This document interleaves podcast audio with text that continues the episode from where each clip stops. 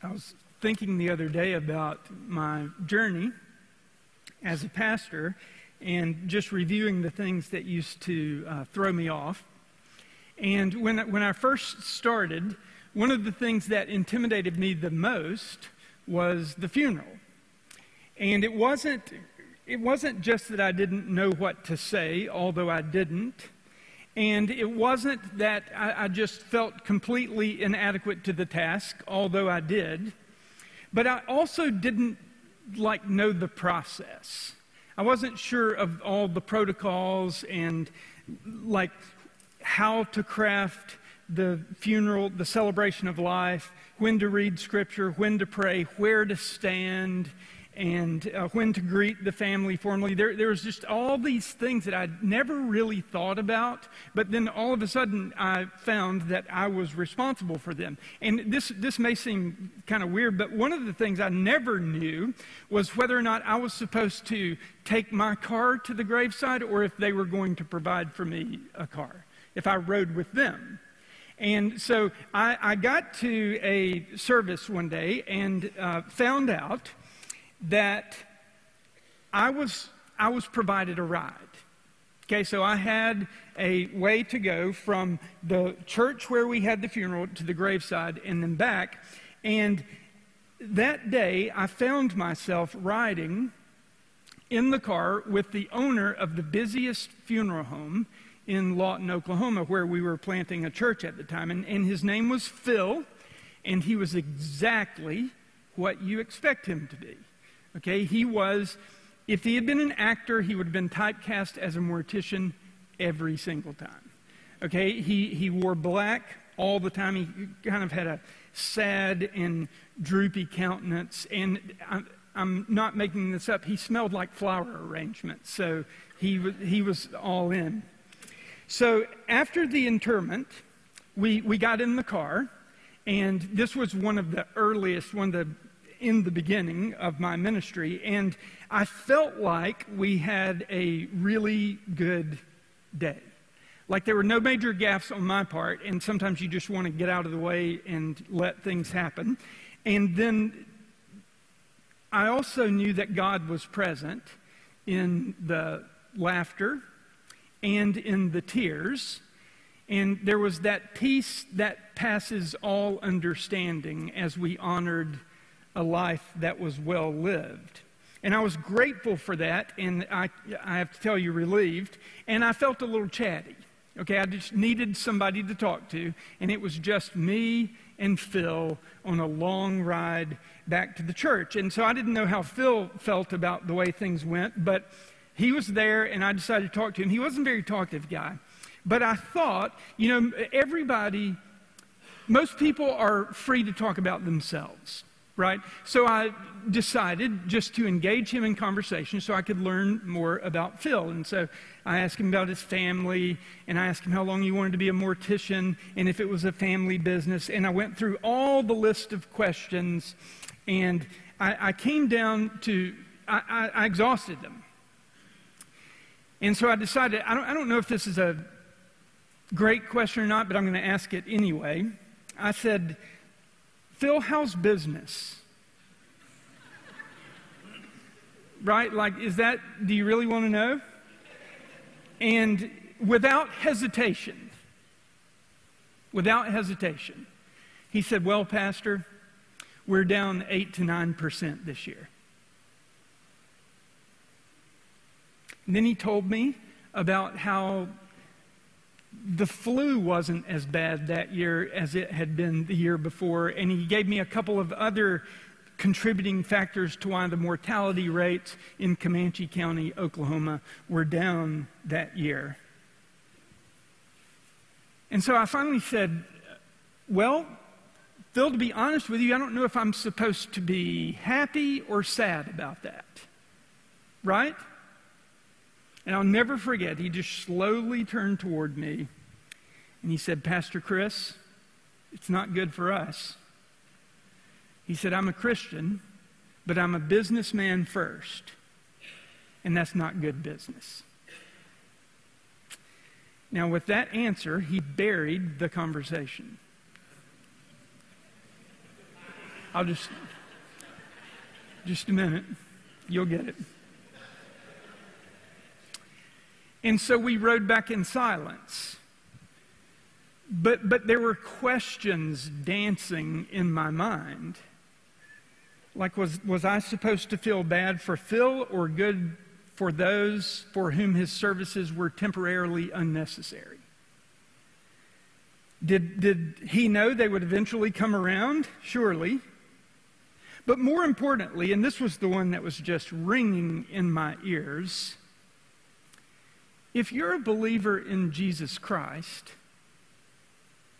how can you be something else first? Isn't, isn't your faith in Jesus supposed to color the way you see everything else in the world? Is what is first your master? You remember a couple of weeks ago, I quoted Abraham Lincoln, who said, Some single mind must be master, else there will be no agreement in anything. Now, the converse of that is that when you have a single mind, then everything else naturally complies. Everything else falls right into line underneath the single master. Now, as I read Nehemiah chapter 5, I thought about my conversation with Phil. And if you have your Bibles, we're going to be in Nehemiah chapter 5 today, and so you can get them and open or open your phones to Nehemiah chapter 5. And just a little bit of background to get us all called up. Our hero, Nehemiah, has just led the people to weather the storm of resistance from the outside. You remember the three stooges, Sanballat, Tobiah, and Geshem. Had, they led a multi pronged attack against the wall builders, and with God's help, the Jews had deftly nullified the threat, and the work continued. Okay, but now in chapter 5, the group encounters a different, unexpected attack from the inside, not from the outside. And in this case, the fuse was lit by a group of people who were not completely dedicated to building the wall. They were building the wall, but they weren't completely dedicated to building the wall. And they would essentially say what Phil said We're believers, but we're businessmen first. We're believers, but we're businessmen first. Now let's turn our Bibles to Nehemiah chapter 5, and we're going to begin reading in verse 1 today. Now the men and their wives raised a great outcry against their fellow Jews. Some were saying, We and our sons and daughters are numerous. In order for us to eat and stay alive, we must get grain. Others were saying, We're mortgaging our fields, our vineyards, and our homes to get grain during the famine. Still others were saying, We've had to borrow money to pay the king's tax on our fields and vineyards, although we are of the same flesh and blood as our fellow Jews, and though our children are as good as theirs, yet we have to subject our sons and daughters to slavery? Some of our daughters have already been enslaved. But we're powerless because our fields and our vineyards belong to others. Now, the scripture says there was an outcry. Okay, this, this wasn't, the, the people weren't just murmuring about the trouble they were in and word filters up to Nehemiah. There was an outcry. And that word, outcry, is the same one that was used to describe the response of the Israelites when they were held captive in slavery in Egypt. The people cry out. There is an outcry when they are victims of injustice. And that's exactly what was going on. And so they took their concerns to the one person who could do something about what was going on, and that was Nehemiah. Now, what was the problem? It was an economic problem. And it was complicated by two factors. Okay, first, there was a famine in the land, and that made the grain scarce and obviously more expensive. There was inflation, obviously more expensive than it was when the project began. Second, many of them, now just think about this, many of them had walked away from the work that they did to provide for their families and signed on as wall builders, which was, by the way, an unpaid position. So they walked away from their jobs, providing for their families, and became volunteers on a project for the whole community. Now, the upshot was that they were doing something brilliant for their future. They were serving their families, anticipating what God was going to do when the wall was built. The problem was they couldn't afford the grain they needed to survive in the present. So they were working for the future and dying in the present. Now, those who were fortunate enough to own property had mortgaged it to feed their family. Okay? They had mortgaged their property to feed their families. Those who had enough money to buy food didn't have enough money to pay the king's taxes, except for the wealthiest among them. They were all forced to borrow money at exorbitant interest rates just to feed their families while they built the wall. Just to feed their families, just to survive.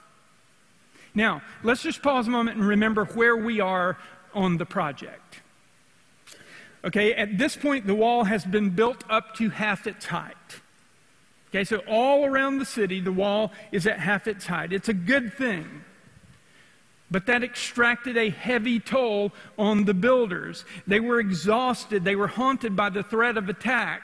They were physically hungry, financially upside down, and many of them were literally losing their families. Did, did I mention what happened if they couldn't pay the money back, if they couldn't pay the interest on the loans? Their children, by agreement, were being taken into slavery until their debts were repaid. That's the way it worked. They didn't get your car, you didn't have a house, they didn't get your house, they got your kids. It was a desperate situation, compounded by the fact that their debts were to their fellow Jews, to wall builders. Fellow wall builders were acting as bankers and they were using the crisis to pad their wallets. Hence the cry of injustice. Now, think about those people who were lending the money. They were Jews, therefore, they were believers. They worshiped the one true God. And they were working on God's project, building the wall, but they were obviously businessmen first. And they were going to hold the people accountable to their debts without mercy. They were going to get their money one way or another. So if that meant taking their kinsman's land, they would take it. And if it meant taking their children into slavery, they would take them. It was business. Now, if there's ever been anything unjust, that was it. And the people rightly cried out to Nehemiah for help. And look what Nehemiah does, beginning in verse 6. When I heard their outcry and these charges, I was very angry. I pondered them in my mind, and then, after thinking about it, accused the nobles and officials. I told them, You're charging your own people interest. So I called together a large meeting to deal with them and said, As far as possible, we have bought back our fellow Jews who were sold to the Gentiles. That was part of the project. Let's get the people back into the city. Now, you're selling your own people only for them to be sold back to us. And they kept quiet because they could find nothing to say. He was right. They were wrong. Now, Nehemiah, when he hears the outcry, gets the information, he takes some time to sort out what was going on. And by the way, I don't, I don't know if you've noticed this as we've been through the story of Nehemiah, but at every turn where he meets with crisis, he does what a great leader will do he stops. He doesn't charge in, he doesn't overreact. He stops. What happened when Hanani, his brother, and his entourage came from Jerusalem to tell Nehemiah that the city was in great trouble? What did he do? He stopped. He allowed himself, his heart to be broken. He spent time in prayer and fasting, seeking God's plan. Then, after four months, the door opened for him to go to Jerusalem. He shows up and he immediately begins to tell them, Hey, here's what we're going to do. No, that's not at all what happened. He got there, he made camp for himself, and for three nights, he did a tour of the city taking everything in, getting all the facts and information, and then he spoke to the people.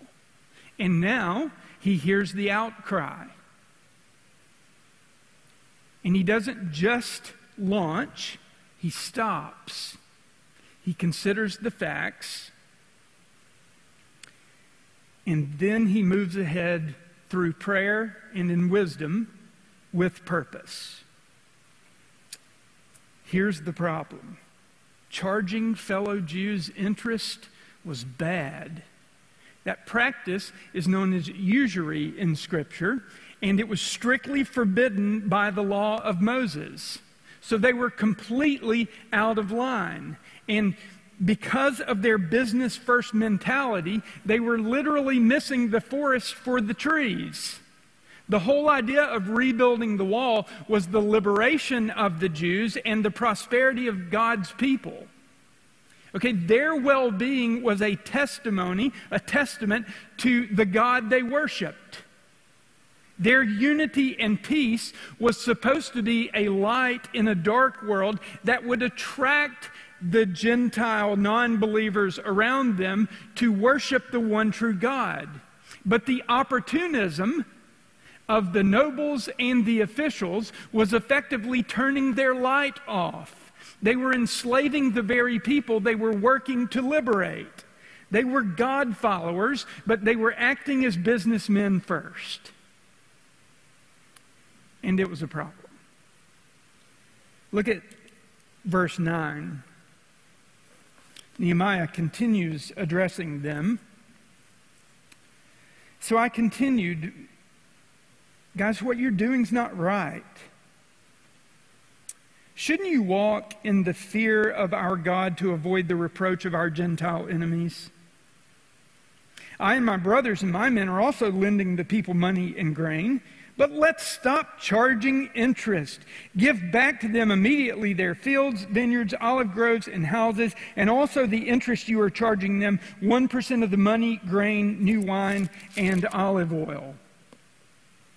We will give it back, they said, and we will not demand anything more from them. We will do as you say. Then I summoned the priests and made the nobles and officials take an oath to do what they had promised. I also shook out the folds of my robe and said, In this way, may God shake out of their house and possessions anyone who does not keep this promise. So may such a person be shaken out and emptied. At this, the whole assembly said, Amen, and praised the Lord, and the people did as they had promised. In desperate times, they were in a desperate time. There was famine, there was attack from the outside. There's a cancer growing on the inside. In those times, everyone is supposed to be, they were supposed to be working together for the greater good. But the businessmen were taking possession of everything in Jerusalem at the expense of their fellow workers. Nehemiah led them to confession repentance and restoration. Think about it. They confessed their wrongs, and then, according to their oath, they sent their children back home. It's a good start.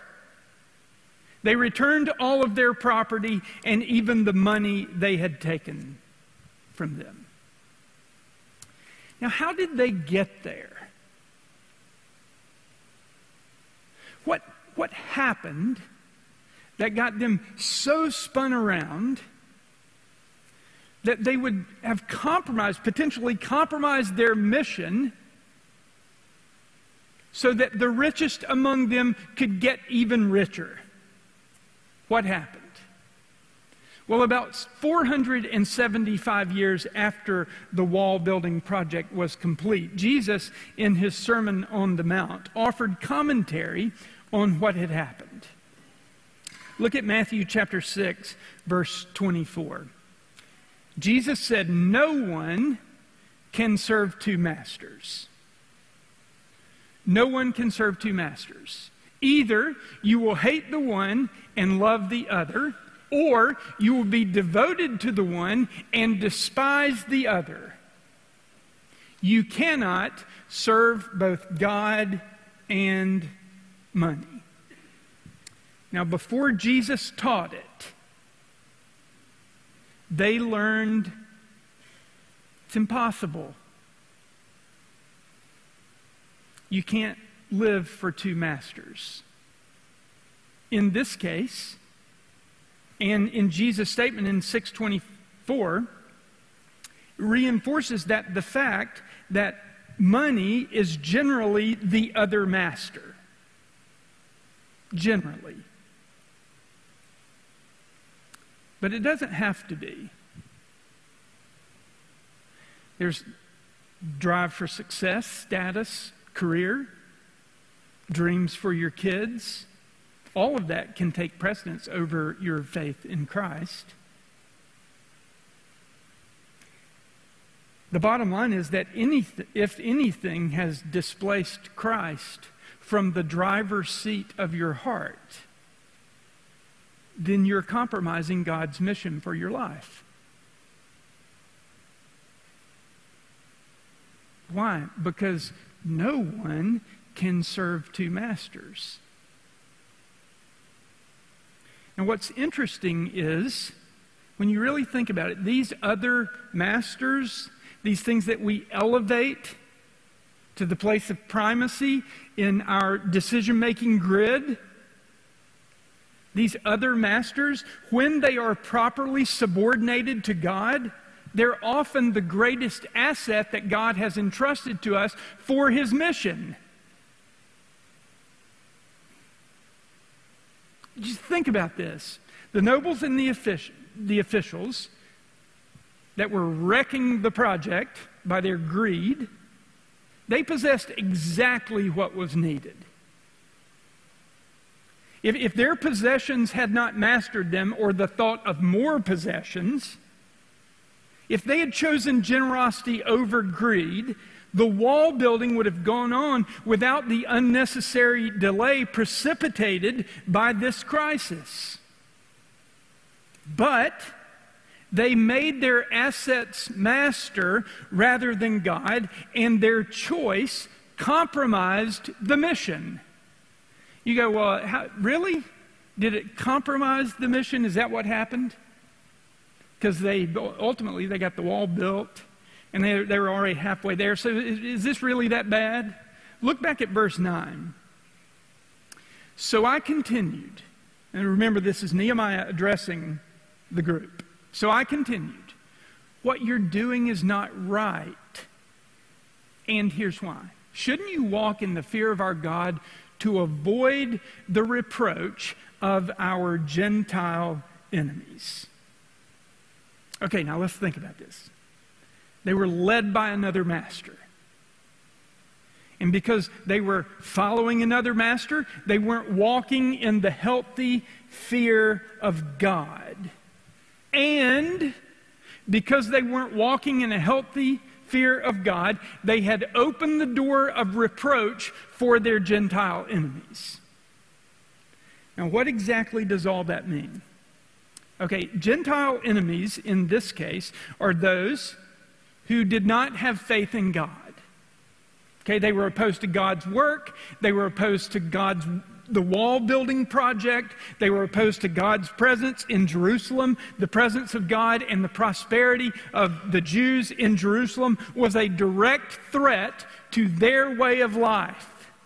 And they had enjoyed running the show for a long, long time before the Jews showed back up in Jerusalem. But what Nehemiah insightfully alludes to here is that they know exactly, listen, those non believers, this is so important, those non believers know exactly what those believers are supposed to be doing. They know what the Jews should be doing and how they should be behaving. The enemies didn't reverence God or feel compelled to live by His word, but they knew that God's people should be.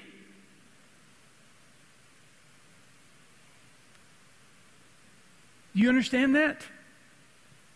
So the non believers are on the outside looking in, saying, Those people who claim to believe in God, they don't even act like He's real. They're not walking in fear of the one they say is the one true God. Why should we listen to them?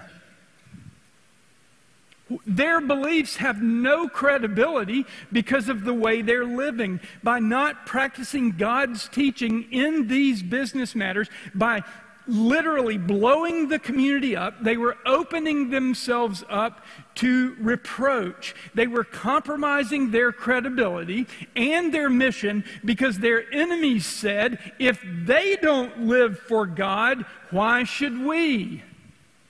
If they don't fear God, why should we? If those people who say they're following God don't actually follow God,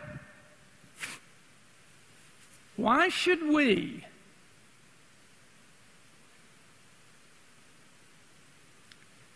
Good question. It's the right question. And it is the perspective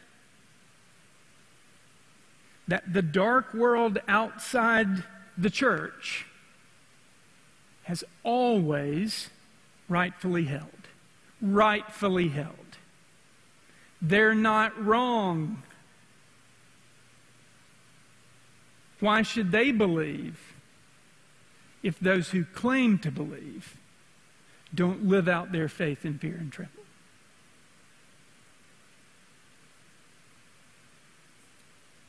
See, no, they knew, they knew that if they really loved God and feared God, they would be taking care of their own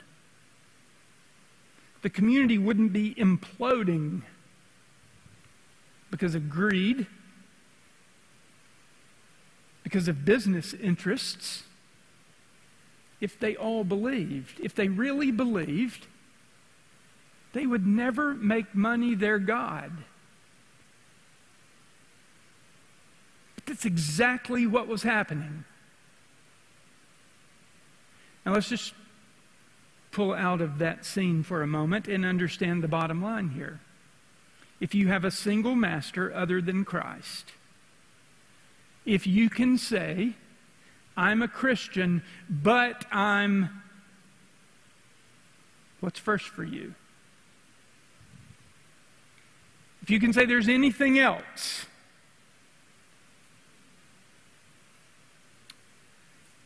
then what we're learning here is that you're compromising the mission for which you were created.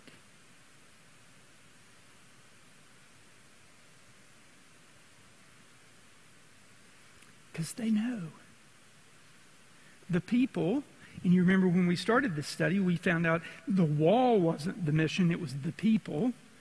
The people who are the mission know what we're supposed to believe. And they know how we're supposed to live. Those in the dark world today know exactly what we believe.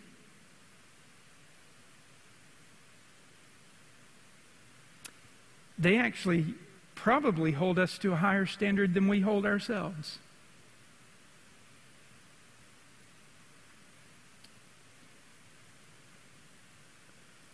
And when we falter, we elevate our dreams or elevate business or leisure ahead of worship, service, and sacrifice, then we are compromising our witness. We're destroying our credibility, and we're dimming our collective light for the cause of Christ.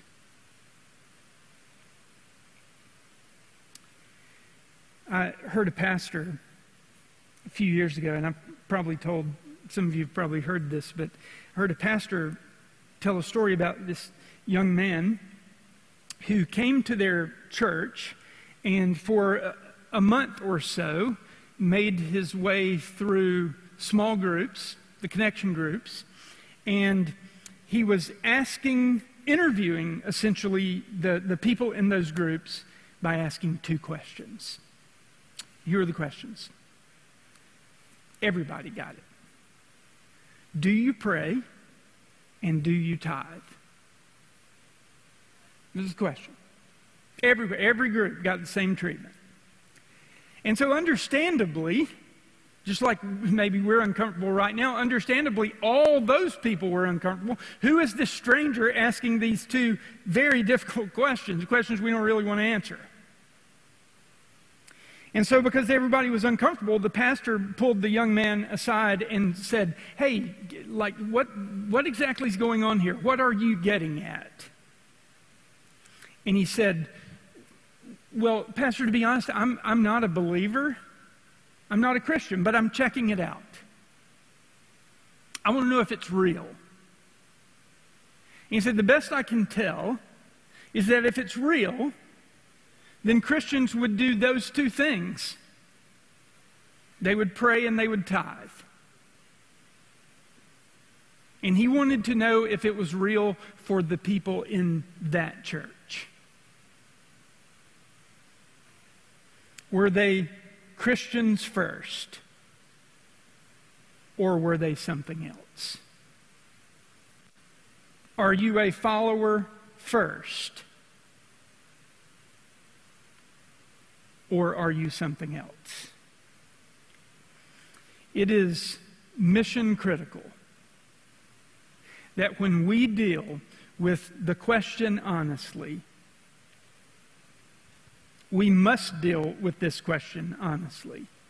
Is there something that is more important to you than following and living for Christ?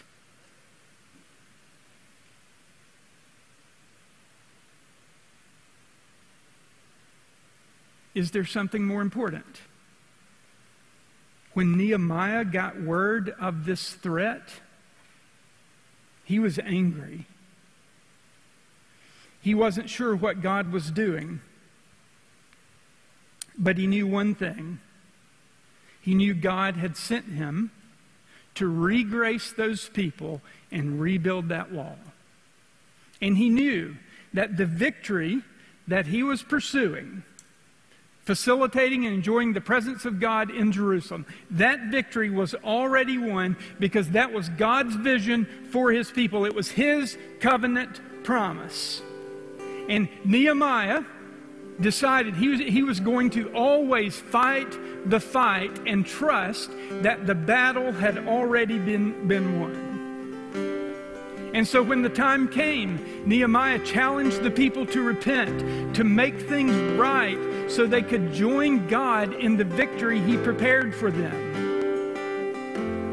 And you know what they learned? It's never too late to get it right. And it's always essential. I, I imagine that when Nehemiah learned what the problem was, what the outcry was about, I, I bet it blew his mind. He could not understand. And nor could anyone else when the light shined on it. But I know one thing Nehemiah had faith that things were going to go as they should, that God was going to see that they overcame this hurdle and finished the task. He knew how the story would end. He just had to go through the darkness to lead them to the light.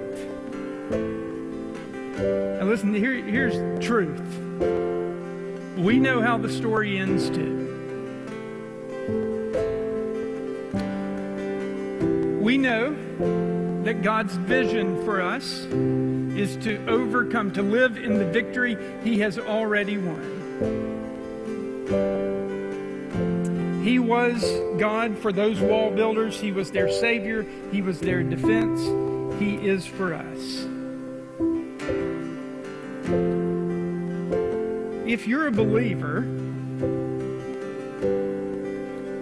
then you know the victory is won. You know how it ends.